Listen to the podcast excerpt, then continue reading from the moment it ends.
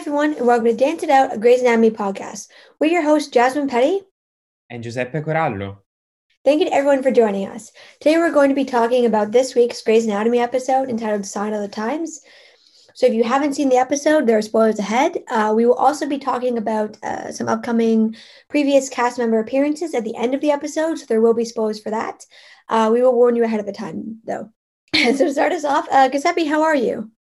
Well, I'm fine. I'm fine. As you know, as you all people know, I'm really busy right now with my thesis that I'm about to discuss. Mm-hmm. Like next week, the, the, the week after. But mm-hmm. I'm being pretty positive. I finished writing it. So now it's all about trying to memorize and remember what I wrote. So yeah, yeah, it, everything is going, is going great. Spring has arrived. Mm-hmm. So yeah, what about you? How are you, Jasmine, this week? I'm good. Um, I just finished doing a bunch of orientations at work. Like I was training a bunch of people on this new poster process that we're doing. Um, and that went really well. Like it was about 25 to 30 people per Zoom call. Um, okay. it was a lot, um, but it went really, really well. And it looks like we're going to move forward, which will help my team out a lot. So I am, uh, I'm happy about that. And over the weekend, uh, Amy and I made Nanaimo bars um she um she got this she she ordered them from the grocery store but then they didn't have them so i sent her like a a, a package to like make them instead. Um and so i happened to have like the other ingredients like butter egg milk. So she she came over to my place and um we're in each other's bubble. And uh we, she made them. Well i made dinner uh, which was basically like a gourmet grilled cheese sandwich with hamali and uh, some uh, my god i'm i'm getting i'm getting I, I i i mean i'm getting very very hungry right now. Yeah um yeah so it was it was good it was tasty. Um and if anyone would like to see pictures of the stuff i talk about on here uh, they're on my instagram. So if you want to want to check that out and be jealous I didn't see them. I didn't see them. I have to catch up with your instagram feed. Mm-hmm. yeah so um yeah that's how i'm doing and um, should uh, should we go into the the thirty second recap? Yes. Did you prepare to be prepare. on time again? Yes. Okay. Okay. Uh, then three, two, one, go. This week on Grey's Anatomy, Hayes and several other people are injured during a Black Lives Matter protest in Seattle following the murder of George Floyd. And while on his way back from Boston, Winston is racially profiled, stopped, and terrorized by the police during a traffic stop that causes Maggie to fear for his life. Meanwhile, Levi is tested by an emergency in the hyperbaric chamber, and Bailey struggles to treat a patient who doesn't believe COVID 19 is real. Whew. Ta-da. What an episode. What an episode it was, right? Yes. This yeah. episode was a lot. It was important, but it was a lot. It was a lot. It was a lot, but it was a powerful episode. An episode, a necessary episode, I would say. Mm-hmm. That you know, they tell what what what's happening what at Grey Sloan after the killing of George Floyd. I mean, we all know what happened, and we know that that barbaric killing was and it, it is uh, final turning point i would say for humanity mm-hmm. uh, like an act of reckoning and and and i think one of the most enraging things that ever ever happened so it, it was as we know an act that showed to america and to the world if necessary how much racism is rooted in america in in people's minds and how much black people have to be scared for their life more than a than a white person you know mm-hmm. because of racial profiling and our police brutality is a thing that we have to fight and also this was a very stressful episode because yep. on top of that all of that happened during an all-time high stress situation a pandemic mm-hmm. but as uh, you know as richard said to Bailey revolutions don't schedule appointments so yeah. so it was a powerful powerful episode i mean i mean i'm going to repeat it here myself by saying the word powerful and using it a lot but it mm-hmm. really was and and and speaking of richard i loved him during this episode i really did and i i i think it was very nice and very right very in character for him to tell staff people that it was okay if they if they wanted to take time off during this you know horrific time mm-hmm. and and also you know one of the questions that the show this week posed it was like to march or not to march you know to take an active stand during uh, um uh you know during those marches or or to stay at home mm-hmm. and i think it was an interesting question because is there a, a wrong answer? I don't know. I mean, he Richard is the kind of character that wants to be a part of the protest because you know how much the protest can change history as well, as he says to Belly. And also, we have this terrific patient storyline mm-hmm. uh, that we have to, you know, remember that she is played by Phylicia Rashad, who's Debbie, Mrs. Debbie Allen's sister. Mm-hmm. Great, great actress and, and and she was next to him at the protest and got shot with a tear gas canister. And she's a and, and richard brings her so to the hospital to to for her to have treatment. And and she's a very inspiring character. And with her resilience and her beautiful recounting of her first march she participated as a child. I'm talking about the martin luther king. And she she pushes our doctors and especially we'll see jackson and ace to understand how it is important to take action action to to have an active role what did you think about it yeah i um i agree with you in that i really enjoyed richard's storyline in this episode um, and that you know he he very is very much is that character. You know, he leaves the hospital in Bailey's capable hands and says, you know, I, am going to march. I need to do this. Um, but I also uh, empathized with the desire of you know wanting to stay home and, and keep yourself safe. I mean, I think one of the issues this episode brings up is that you know even if you stay home, you're not safe. With so many of the the horrible things that have happened, you know, people, black people being killed in their apartments, in their homes, in their driveways because they quote look suspicious, um, or you know they got the wrong, you know, somebody came home to the wrong apartment, or you know pulled their their gun and said they thought it was their taser. I mean, as many people have pointed out, if you can't tell the difference, you shouldn't be a police officer. My God. Yes. Um, yes, I agree. And also, I just, as a white person, I just want to say this. Um, that's total crap because you never hear about somebody accidentally shooting a white person. Never. And on the off chance it happened, they're immediately given medical care. Like it's it grazes their shoulder. It's you you they never accidentally shoot white people. I'm just saying they never accidentally shoot white people. Yeah. Um. So yeah, I I agree, and I I love the the patient storyline and her, you know, when when she was in in the room talking about, you know, her first march and the different ones, and Richard said, you know, I got a late start, you know, in '88 or whatever uh, with March for Africa, and it, that inspires Hayes to go home um, and say to his boys, you know, I was I wasn't wrong to protect you. That's my job as your dad, but I'm I was uh, I was wrong to say you couldn't march. This is your country. This is a moment. I'm here to support you. But I also got why he would he would freak out and say, okay, you can't do this until you're 18. Because like a neo-Nazi came at his teenage son with a yeah. billy club, and if he hadn't stepped in front of them, I yeah. mean, I I as a parent I can't imagine having to make that kind of choice and I I totally got where Hayes was coming from. Yeah, me too. He he was human. Uh, the, the, the, what I loved about Hayes in this episode is how human he was, mm-hmm. you know, and we haven't really seen him in this season with his children. So I I think they had some of the most beautiful moments in this episode, some tender like sweet little tender scenes and yeah, it was it was beautiful to see him rise up. Yeah, and you really understand his perspective. And I have to say, the the scenes at the beginning and the end with his boys, where he comes out and he's holding like a coffee or a tea, and they're making signs. I mean, that oh, that just hit me right in the gut.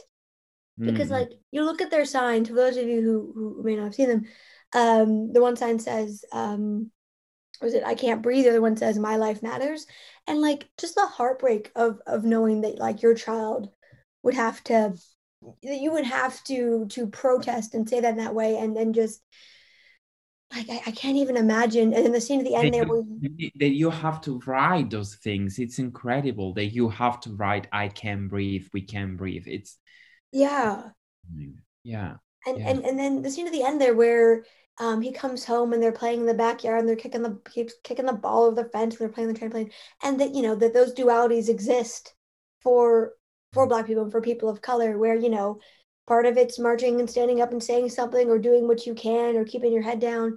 And you have to put that aside and just kind of lose yourself in the moment and play or do something you enjoy because you know it's a lot to carry around as a human being. And just the juxtaposition of those two scenes um, it's not something I, I will ever personally experience but i can certainly empathize. And um, I, I thought that was beautifully done. I thought the child actors who played his kids did a really good job as well yeah, yeah, I agree.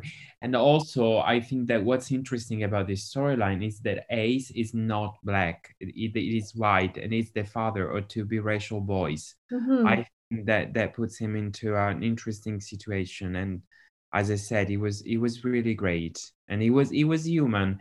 And uh, as uh, when we he talked to Joe about because Joe was like having a judging moment towards him but then she realized as well that she she's not able to judge if going to the march is wrong or i mean as he said he lost too many members of his family and he doesn't want to lose anymore. So yeah it was a beautiful storyline. And also um, going back to the question to march or not to march that passion storyline inspired also jackson. Mm-hmm. I mean, his storyline started this interesting journey he he's he's on started in last week's episode with uh, his project with Mama Ortiz, mm-hmm. and in this episode, Jackson realizes even more that he, ha- he has been living in like this every tower, like protected by red tape and, and fences. Not that he hasn't done important things, of course. I mean, he tried to change the system from the inside as as his mother reminds him. But at the same time, he has never been really among people. And I think that we see in this episode that Jackson is really tired that he and his mother are separated by the real world. So I, I think that it's going to be an interesting journey for him. Um, and I really I really think that he will intertwine with as we know with spoiler alert if you don't know but i think everybody knows by now with april's return as i said last week's mm-hmm. last, week's episode. So i think we're in for a very powerful storyline with, with, with jackson. Do you think that it, this journey will lead into an interesting position? I mean where is jackson going? Yeah uh, that's what i'm curious about. Um, i love jackson's storyline in this episode. I just to run it back a bit the lines in the in the OR where um, Richard is talking about his history with protest and and what it was like out there, and you know he's kind of got that wise old wisdom, but also you know just I think the wisdom that comes from lived experience. And offhandedly, he says, you know, to Jackson, and Jackson goes, actually, I don't. And yeah. and and Richard said, well, you look, I'm not in a a place to judge you. There's no right or wrong way to feel or to express yourself here. I mean, his point is, you know, is basically, you know, not marching with us doesn't make you less black. It doesn't make this any less a problem. Um, we all deal with it in our own way. I'm not here to judge you. Um, but one thing I really want to highlight is that to me, what, what breaks my heart about an episode like this is, and for any episode where they deal with with racial prejudice and violence, is that the black actors we see on screen, they're not acting. I mean, they're acting their characters, but there's no like they don't have to act these moments because they know what this feels like. Yeah. Um, it's either happened to them or somebody they know. That's just the reality, and that, oh my gosh, that just gets to me. You know, there, there's no acting required, and um, it really hurts. It really, really hurts. Yeah, yeah so sorry getting back to your your um your initial question which is where is jackson going? When i first watched it, i was like i have no idea. I've seen a different few different theories online. Some people saying he's going to visit his dad in montana. Some people saying he's going to to a, a protest in one of the other cities or a bigger march. I've seen a few different theories. Uh, i'm interested to see where this goes. I agree i think it's got something to do with april um, and his uh, possibly his father. Also, because he brings up his father during his conversation, uh, or I would say confrontation with his mother. He says maybe that was right. My father was right. So yeah. that caused a strain between him and, and his mother. His, uh, um, Catherine was really shocked to hear those words. So that's why I think that he might go see his dad. I think I I don't know why. I mean, what would that bring storytelling wise? I don't know, but I think we're finally going to revisit that relationship. Yeah, I, I think so too. I think it's definitely a possibility. And I'm interested to see where Jackson's story goes because, you know, for a good chunk of the series, he's, you know, he's the privileged, wealthy, pretty boy. Um, in past seasons where you have uh, storylines where, you know, there's something going on and all the other characters are kind of you know rallying behind whoever the person that's kind of being scapegoated or persecuted or being scrutinized. And jackson's you know he's all about the system. And you know like well we have to we have to preserve the foundation in the hospital and everybody else is like screw you man. The people that work here what makes this place what it is. If you don't get that go to hell. And you know he's always kind of had the trajectory. We don't really see him shifting those views despite the fact that he gets called out and winds up being wrong a lot um, yeah. and then when he has that near the near death experience with april happens you see him kind of find god and that winds up kind of destroying his relationship with Maggie because, you know, he wants her to change and grow and find God. And she's like, I like who I am. I don't want to change and grow and find God. And neither did you up until recently. I mean, that's what yeah. destroyed his his relationship with, with April, well, that and the loss of Samuel. Um, but what I'm trying to say here is that, you know, I, I kept kind of expecting that growth to occur or for that to change. And it feels like it's kind of been dormant and they've kind of hinted at it. But this feels like a tipping point where he's he's frustrated. He's finally realized, you know, what I'm doing isn't working. Working the system, not working. I have to do something else. I have to try. Yeah. Um, yeah. So yeah. I'm excited to see where that goes and where he's going on his 11 hour journey and also his spiritual and psychological journey. Um, Speaking of journeys, we had maybe the core storyline of this episode was the Winston one. Yeah you want to talk about what happens to Winston in this episode? Oh God, this is so hard to talk about. Um, yeah, I felt so. Yeah, you know, as we saw, you know, Winston's on his way back from Boston to Seattle.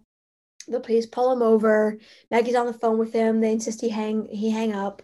You know, we don't know if he's alive or dead or what's going on with him. For a good chunk, and Maggie's terrified. He they've killed him, um, or that something horrible has happened. And then we find out that you know they you know they searched the car they searched him they made him open up all of his stuff they ransacked it they, they have him do a dui um, all on the grounds that you know his his bike rack was um, obscuring his license plate and i mean but it's really about the fact that he's black because yeah. um, just to use a personal example here um, i come like I'm, I'm a white person. I come from a middle class family. Um, I personally don't drive, it's a personal choice, but I've been in the car many, many times with family members or friends who are white, where, you know, again, not being particularly dangerous, mind you, but, you know, we're going down like a, a country road or a road that's not very populated. They're going over the speed limit, they're speeding, they know it's it's it's illegal, but you know, they're like, okay, well, we're alone. You know, yeah. they get pulled over by the cops in a speed trap, and I've been sitting in the back seat or the passenger seat you know, we've been pulled over, license registration. You know, I was in the car one time with somebody and they're like, they look at their license um, and they're like, oh, you're a local, like from the postal code. And so like, they're like, yeah, so you know better, you know, you shouldn't be speeding, you know, and they apologized, you know. And you never, and, and you were in the car and you never felt threatened as, as a white person, right? No, never I never felt danger. I never felt threatened. Like I felt freaked out. But the thing I want to highlight here is that like everyone else in the car was very nonchalant. Yeah. Um, but I, even though I was freaked out, like I, I mean, because you know, I interacting the laws and something I do regularly. Um, you know, there was never any real danger. I mean, we, I've never been in a situation where, as a white person, somebody else was asked to step out of the car. I've never has a weapon been drawn. Never have the police been anything other than polite or like kind of snarky, but like never in danger. Um, and and you know, I've been in a situation where somebody broke the law, like they did something they weren't supposed to do. They sped, they trespassed, they were mouthy. Um, you know, they just ticketed them, and then we went on our way. Um, yeah. you know, then you pay the ticket, you move on. Like it was never um it was never a problem. It was never i mean they would never do this to a white person. I i know because i've been pulled over as well here in italy and i'm a white person. I mean of course the circumstances are different because i live in italy but of course racism is a problem in italy as well. Mm-hmm. or because the racism as we know is a problem all over the world. And and i see that for white people to be stopped by police is different from a black people because black people are seen as dangerous by these policemen and that's crazy and that's that's so so maddening. Uh, when i see that happen because i saw it happen it's like it makes me so so mad. Mm-hmm. so so mad. I think that to see all winston's belongings scattered around the car and that knowing that the dogs sniffed uh, sniffed uh, sniffed those it was i mean i was i was shaken up as winston was. I really felt his feelings. And i i have to say props to anthony hill for his acting because again maybe as you were saying these actors are not acting. I mean maybe this has never happened to anthony hill but as a black man, he knows what it means. He must have known firsthand what it felt like, you know? So it was it was so maddening. I was it, it was really I I was I I, I was anxious anxious for for the entirety of the episode yeah. i was like maggie waiting for for him to call back and when he finally called back i was like really they did that and the way that that, that policeman kept saying oh um, close your phone call you know uh, you can talk on the phone. Why not? Why couldn't he leave the phone on? Well because they don't want to be recorded right? They don't want there to be yeah. a, a record. And I just and also just like the implication there and i hate that this is a thing that people have to deal with but the implication that like because you're black you're dangerous and obviously you're doing or selling drugs like yeah just okay first of all that's ridiculous. Okay some people do but not all black people. And just speaking about people i know i have known people who are white who were actually involved in that kind of thing back in the day. And i mean like I, I guess my point is that you know like to say that somebody is innately dangerous and is selling drugs because they're black is an insane point of view to take. But police all over the world take this every day and i'm like what is wrong with you? You think that's okay? Yeah. But is in canada how's in canada situation? It's the same? I mean of course I, I guess so. Maybe not as pronounced as in america? Well I, I here's what i'd say and I, I can't speak for anybody else but here's my kind of impression is that these these issues are just as prevalent. The rates in some cases like are lower because our population is less in the us and you know, in certain things, for example, like we have um, our gun control laws are a lot stricter. We have a culture where you don't like you only have a gun if you use it for work or like a hunting rifle, but you keep that stuff locked up. So in, in terms of kind of gun violence or the stuff you're allowed to use, like the police are allowed to use during a protest, is different um, because legally we have stricter laws. But you know, um, the police, um, you know, stopping people, pulling people over, you know, shooting them. Um, yeah, I mean, we've uh, I mean, here I, would say the cases the cases that make the news are more people being killed in their homes. Like you know, they're called to a mm-hmm. there's a big crisis here where police are being called to mental health calls and they're just shooting people, saying that they're a risk and killing them. Oh my god. Um, yeah, there's been some pretty prominent ones, or you know, using no knock warrants, scaring people until they like they jump or fall out of windows because they're scared and they die. Oh my god um, so that's more of the stuff that makes the news. So I'm not sure rates of traffic stuff. That's um, great. Yeah, it is. Um, so I'm not sure like compared to what the rates are, but one thing I will say is that the issue of the main issue here is police pulling people over, going into their homes, um, responding with violent, deadly force because they're black or they're brown or in my country indigenous um, is just as much of a problem here. Um, yeah, it's just as much of a problem, and Canadians have to, and people who live here uh, have to deal with that just as much. Right now, you know, there's obviously a lot of trials going on in the states. A big issue here is that you know the police do this stuff, and then the S- SIU, the Special Investigations Unit, is a unit that investigates when the police kill somebody. Yeah. They always acquit them. Like they always say they did nothing wrong, or it goes to trial and they say it's justified every yeah. single time. They never. Yeah, yeah, the same happens to in Italy as well they always got get away with it. Always, yeah. always. I mean, not always. Of course, now I'm doing like always. Maybe I'm exaggerating, but you know, most, most of the time. time yeah. Most of the time. And you know, to see that hug at the end of that Megan Winston hug, mm-hmm. and Amelia waiting with her for Winston to arrive. Yeah. Oh God, it was such a relief. It was it, it was really really a relief that we yeah we need it and uh, I, what something I want to say here is that the whole time I was watching the storyline, like I like you, I felt anxious. I felt like I was going to throw up the entire time. And something that really hit me was that I knew, like, I felt pretty certain that like Winston was not going to die because I upped him, like the they upped the actor as being like a regular character at the beginning of yeah. the season. So I felt pretty sure he was going to make it out. But what got to me was this is a TV show, so I know that. But in real life, there are no guarantees. Yeah, right.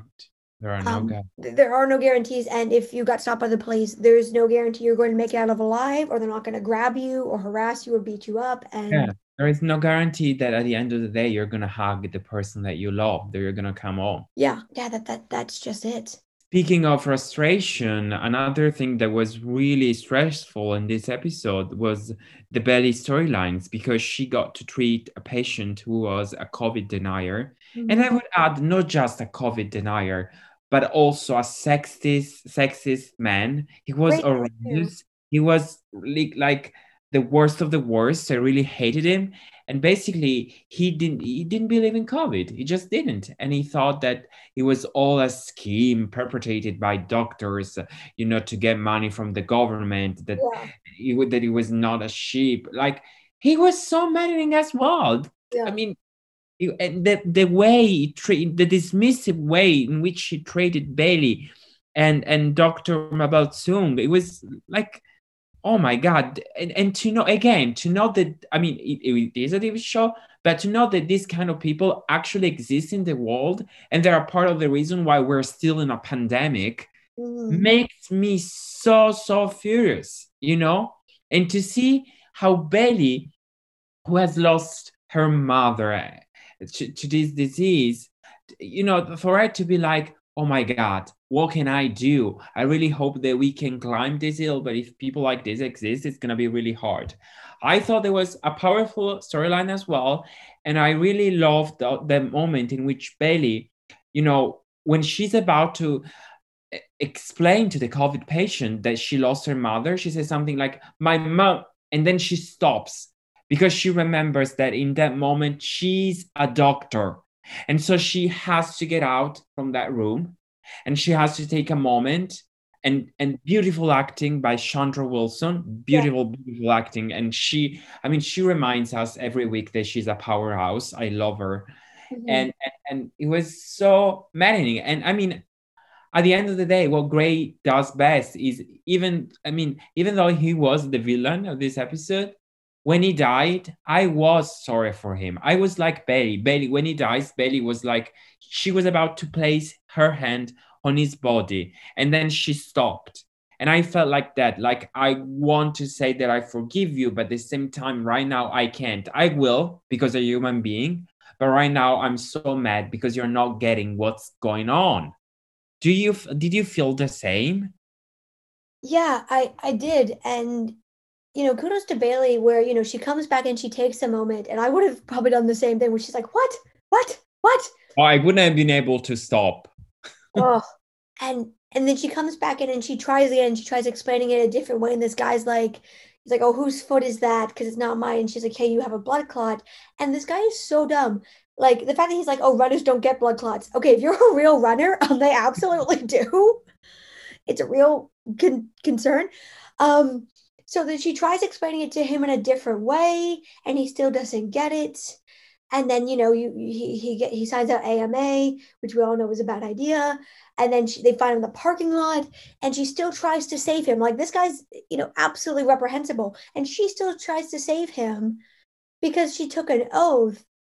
And you know, and and and the other thing I really liked about that patient storyline was this was a small moment, and I don't know if everybody caught it, so I really want to highlight it is not only is this guy sexist and a COVID denier and completely dismissive towards Bailey, but w- when she walks up and uh, Dr. Uh, Mabel Sung, uh, who's the resident, is treating him, um, we also get an instance of anti-Asian racism and sexism in this episode because he calls her a nurse. And yeah, then, that was so frustrating as well. And, and, then when Bailey corrects him, he doesn't apologize. He doesn't call her doctor. He just keeps calling her her. So this guy is acting as if like oh yeah the government's like giving them kickbacks and they're making people sick but women and black people and asian people can't be doctors and runners don't get blood clots. And i, I just want to share this get this off my chest. Yeah. anybody who thinks that you know this is a hoax or that it's possible for governments and hospitals the world over to be so goddamn organized that they could perpetuate a hoax on this level has greatly overestimated um, how like how the public service in any country and how hospitals work because like we're good. We're doing our best as a former public servant but like we're not that organized. That's not that like that's a level of organization that is impossible yes. to achieve. Yeah. i mean yeah but you'll never get to those people. They no, they no, are no. out of touch with reality. So it's like it's uh-huh. impossible to talk to them. It's impossible. It's like talking to a wall a brick wall. wall. And I have to say, if that was possible, honest to God, there would be no hunger, there would be no poverty, there would be no homelessness, there would be no war. If we were able to organize at this supernatural level, all our problems would be gone. Why would we devote that amount of organization to making people sick and killing them? That's that just makes no sense. Yeah, and we also had that, I think, sweet and funny moment between Bailey and, and Teddy because yeah. Teddy was back yeah, she she was she was back this episode, and I was glad to see her back and, and doing better. Um, I I hope that we get a bit of a follow up there that she is seeing a new therapist and is getting some help. Uh, I really I really hope that that's uh, the case. I liked her conversation with Bailey too, where they're like laughing through their trauma. Mm, yeah, like oh, I lost my mother. yeah, that, that was like funny. That was pure grace, I guess yeah, and it was like, you know, had one breakdown after another, and then Bailey was like, you know, seeing the look in my dad's eyes, and yeah, yeah just yeah. oh, like it's not funny, but it is. Yeah, yeah. But speaking of, um, you know, pure grace, mm. Meredith Grey is still sleeping. She's still sleeping, and I just cannot anymore. I mean, I wouldn't say Meredith Grey sleeping. I would say like doll Meredith Grey sleeping, because why aren't they trying to do their best to to hide the fact that that woman is not Ellen Pompeo, but it's a doll? Because I will right- say this, I I did see it in this episode. So previous episodes, if they have used a doll, it wasn't obvious to me. But this one, I was like, oh, that's a doll. Like because the, the air is so long and ellen pompeo in the last shot of last week's episode she didn't have that long hair so it just does not make sense. And i have to say that you know all the levi and meredith storyline although it was nice i mean at least to me it felt out of place in this episode. It felt like it didn't belong here. And also i just i wouldn't say anything more about this storyline because what i because even though i liked uh, you know, Levi stepping up. I'm so, so tired of Meredith being in that coma. I just want her to wake up. I, I, I think they're losing steam right now with her still sleeping. I, I just need this storyline to end. I love Meredith. She's my favorite draw the character and she's my the major draw to the show for me. So I'm just done with his storyline. It's like this. Maybe you like this Levi Meredith storyline a little bit more. Maybe you're a little less, you know, judgy towards this storyline because I really am. I'm done.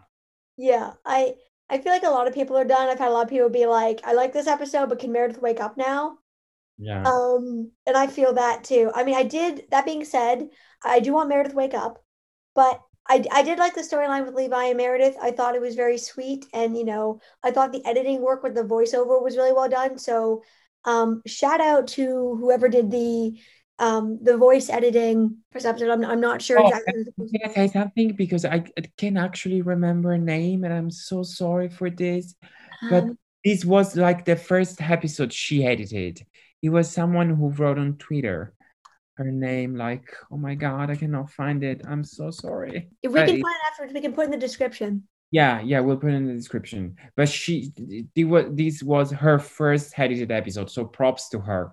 Yes um we will remember your name eventually. Um so i thought that was really well done and how levi was like softly talking and was to her and was annoyed because bailey said that he he couldn't he didn't want to stress her out. So he was really trying And then he could hear her voice and he was like, okay, this person's organs just popped out of their body. Let's just handle this. And and Amy said when we were watching this, he's like, oh my gosh, he sounds like Cristina when he was yelling at the other intern, being like, well, that's not gonna help. Um and I wonder if that's because, like, you know, Meredith and Cristina are very close. They work together a lot. That maybe when she's training people and they're not getting it, she uses her Cristina voice. Yeah. maybe that's yeah, why. Right. Right. Right. Um, and I really enjoyed that. Um, and I like that Levi stepped into his own and is becoming a competent doctor. And he's no longer the person, Amy and I talked about this, he's no longer the person that dropped his uh, glasses into a body cavity on his first day on the yes, tour. Mm-hmm. So much, so so um, much. So I really enjoyed that. Uh, but I I too would like uh, Meredith to wake up, and we're gonna we're gonna talk a bit more about that uh, when we talk about next week's promo. Jo didn't have much of a storyline this episode, but she did briefly talk to Hayes, and she did talk to Levi. And I'm a little confused as to what's going on with Jo because she seems to be in this very like. Okay, please explain to us why you are not really feeling this switch in their career path okay in a nutshell um we they i don't feel like they've done enough setup because we have the exact same amount of information about jo switching to obgyn that we did in the premiere. We're now on episode 12 and we have no additional information. So for me there's not enough here for me to get invested. She briefly talks to Hayes in this episode, but there's no mention of her switching. And it's like there's no indication that Hayes even knows she's thinking about making the switch, which kind of takes him out of the running as a mentor. Thank God. I'm not trying to hate, but this is a legit question I have. Jo, I felt like Jo became a better character in season 14 when they gave her more depth and more of a backstory, and her and Meredith finally became friends. And I thought the writers did a really good job of that. And over the last like three seasons, I've really enjoyed her character. And so this season, I'm a bit confused as to what they're doing with her because they seem to have reverted her to the angry, like, woe is me version of herself that she was, you know, season 13 and some of the earlier seasons, where she's snapping at people. Like, she spends two episodes screaming at Hayes for no goddamn reason. Um, she's either yelling at people. That's why you cannot forgive her. I know that is this is the reason why I cannot forgive her because she went against Hayes her upset seems to come from the fact that she's taken offense to something or she's feeling slighted but there's no indication from Hayes or the other characters that they actually feel the way she thinks they feel, which was a uh, something she did a lot prior to season 14. And so I was really happy when she grew and moved on from that. So I don't know why. I mean, I know the pandemic is tough, but it's tough on everybody. Why they've chosen to revert her kind of to her worst version of herself. It doesn't make me root for her. I'm frustrated by it. And she's continued to make these very bizarre comments. Like she's like these very rude, disrespectful comments. I'm like, what? Like, who says that to somebody? Like when she compares Alex leaving to Hayes's wife dying of cancer. In this episode, he coughs and she makes some comment about like not wanting to catch COVID. And then he's like, I'm coughing because of tear gas. Like, who says that to their coworker? Like, yeah, damn. yeah, she's always so cranky. Yeah, I don't like her characterization uh, this is this season either. I mean, I'm not the biggest fan of her character, but as you said, when Krista Vernoff took the reins of the show, starting from season 14, I think her character improved a lot. Yes, me too yeah but now something is wrong with her. And i think like you know like she's always annoyed by things. I don't know why. But speaking of great things coming up guys guys i'm so excited for next week's promo. So excited and scared at the same time. Spoiler alert. So basically derek is coming back. And as we know this will be his last time on the beach mm-hmm. which finally mean that meredith wakes up. And yeah. can i how beautiful the promo was with i mean i don't know if you caught, catch this but basically they used the song of meredith and derek um i mean the song that they played during meredith and derek's post-it wedding in the season five finale which yeah. was a nice throwback and i really hope they used those music throwbacks as well in the episode I'm so so excited for next week's episode. What about you? Uh, I'm also very excited. Um, I'm excited to see Derek back on the beach. Um, I didn't catch that that's what the music was, but I did catch that it was kind of nostalgic. Like I knew they'd used it for something. That that scene where they're talking on the log, and then um, he like they're standing on the beach, and he embraces her from behind, like she, he's holding her. Oh my god. Oh my God, my heart. And uh, yeah, I, I I'm with you. I think that you know they're going to have this. I think that next week's episode is going to be this back and forth where like her on the beach with Derek and the other doctors being like like the pro Richard says, you know, she should be awake. Why isn't she? And them trying to figure out what's wrong. and the back and forth. And I think she's they're going to have a beautiful moment, and I think she's going to wake up. I, I agree, like wake up for real, you know. Yeah, I cannot wait. I seriously cannot wait. Know. And um, we have another return coming up because yeah. Sarah uh, April Kepner really revealed in which episode she's going to be in. Yes. Um. So we've got next week. It's Derek, and then I believe if I'm if I'm correct about this, we're on. Yeah. So uh, next week is is Derek, and then the show is off the following week, and then it comes back on the sixth of May, and we're going to have April is coming back. It's the return of April. It's the return of April, and it's it's presumed that that's going to have something to do with Jackson's storyline and where he's going on his 11 hour journey and uh, people are speculating, you know, what's it have to, you know, what's the impact with her relationship with Matthew and Harriet and Rosie and his storylines with Jo? Like, what's going to happen here? We'll see. Yeah. What happens? I'm so so curious. I'm curious too. Like, I, to be honest, like I, I wasn't, um, like I like April as a character. I wasn't super super attached to her, but I'm excited to see. Uh, I'm like kind of same with Jackson. Like there's points where I'm like I like Jackson. Other points he's been kind of an ass for the last couple of seasons. Yeah, yeah. Um, he's, he, also I think that his character is that he's stronger. Even though I'm not a, a big April fan, mm-hmm. I think character is at his strongest when he interacts with April. And another thing is that I always thought that April had to come back at some point. I, I I'm really happy that she's coming back. And and with this storyline, you know, it's it's like everything is coming full circle. I agree that like I feel like Jackson's getting a really interesting storyline right now. April coming back is gonna be very interesting. Yeah, I like I think it has the potential to be really strong and I'm excited uh for what they're gonna do. And now so, it's time, I think, for the our favorite week, favorite lines a favorite line of the week, right? Our favorite scene or our favorite quote. Uh, do, excuse me, do you want to go first? I mean, I really love the Richard's line about revolutions don't make an appointment, but I think I'm gonna go with a funnier one as I usually do. Mm-hmm. I really loved. I mean, I cannot remember the exact line, but Levi, when she was when he was taking Meredith in the hyperbaric chamber, he kept saying her, "It's like you're gonna be in a cloud and." and carefree. And then he was like, oh, but not a Nevin cloud, you know? And so I, I thought that was really funny. What about yours? Oh, that's a good one. Um, I think probably my favorite quotes, um, apart from the ones you've already mentioned, were this the lines that are said um, when they're when they're in, in now the patient's room and she's talking about the different protests she's been to and uh, the dialogue that Richard and, and the patient have back and forth. Oh um, yeah, about you know some things are worth fighting for and i'm not a and she's like she's bouncy. She's like I'm, I'm okay if i have a scar you know to her they're badges of honor and she talks about all the ones and ferguson and and i have a dream and and you know africa and and washington and um i you know and richard talking about he's been through and um i love that they delved into that and and i really love that scene and those lines. Um I'd say kind of a, a follow up to that because we've already kind of talked about that a bit. Um, is the scene at the end there where Hayes comes home and talks to his boys? Yeah. Um, and I, I like the line where he's he's hugging them and they're walking, and um, one of his sons says, um, I think it's I think it's Liam, where he says, um, you know, I heard about a protest uh, downtown tomorrow. Would that be too soon? And Hayes goes, Why would that be too soon? And I think I think it's Austin who goes, um, your head he's like, all right, I, I forgot about that. And he's, he was like, oh, I think it's an improvement. So I, I like that scene. It was, it was sad and it was heartbreaking, but it was also funny. And um, we got to see more of their relationship and that they like to tease each other, that they are genuinely very close, which is all Abigail ever wanted for them. One thing I really want to say is that, you know, when, when we see Abigail dying, she talks to Hayes about like, you know, let them feel it. I don't want them to bottle it up. It's okay to fall in love again. And I thought that scene was so beautiful because you see that Hayes has really taken that to heart. Yes. Um, yeah. and has been there and supported them and is, you know, affectionate with them and not, not just verbally, but physically affectionate, which I think is very important. Um, and uh, I love that, you know, he's doing what Abigail asked of him. And I just thought that was like a really funny, beautiful moment. Yes. It, yes, it was. It was.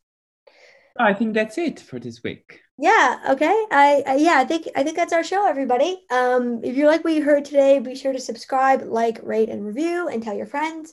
Our theme song is inspired by Kevin MacLeod. You can find us on Twitter at Pod and on Instagram at Dancehall Anatomy. Until next time, I'm Jasmine. And I'm Giuseppe. And this is Dance It Out. The Grey's Anatomy podcast.